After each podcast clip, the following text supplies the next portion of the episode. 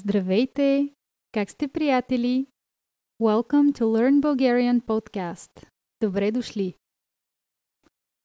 I hope you're doing great. I sure am because I got my own office, which means I'll be more organized and I'll have more time for this podcast. Today, we're going to talk about the gender of nouns. Род на съществителните.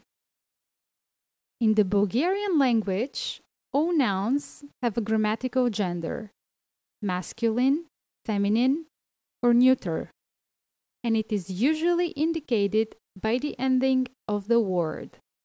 Let me explain. The typical ending for masculine nouns is a consonant or ikratko. For example, sandwich, a sandwich. It ends in a consonant, ch or the noun chai, which means tea, has an ending ikratku, which indicates masculine gender. Of course, we always have exceptions. There are some masculine nouns ending in a vowel. For example, bashta, father, chichu, uncle, and dado, grandfather. The typical ending for feminine nouns is a or ya. For example, жена, a woman, or kuchnia, which means kitchen, or it could also mean cuisine. The exception here is that some feminine nouns end in a consonant.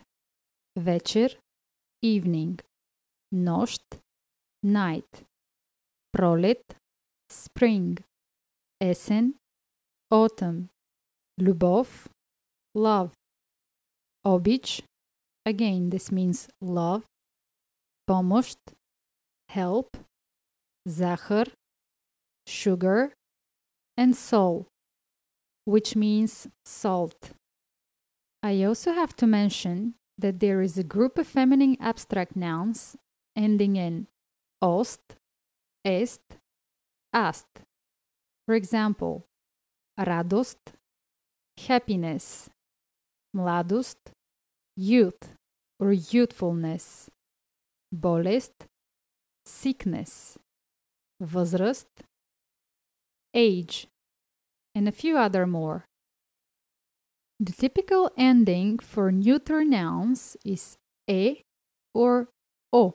For example, café, which means coffee or cafe, and selo, which means village. Exceptions. There are some neuter nouns ending in e, u, or u. They are usually international words such as taxi, bijou, menu. Now we're going to do a little exercise. Grab a pen or open your notes on your phone or whatever is most comfortable for you. I'm going to give you some nouns to try and guess the grammatical gender based on what you already know from this podcast. Ready? Let's go.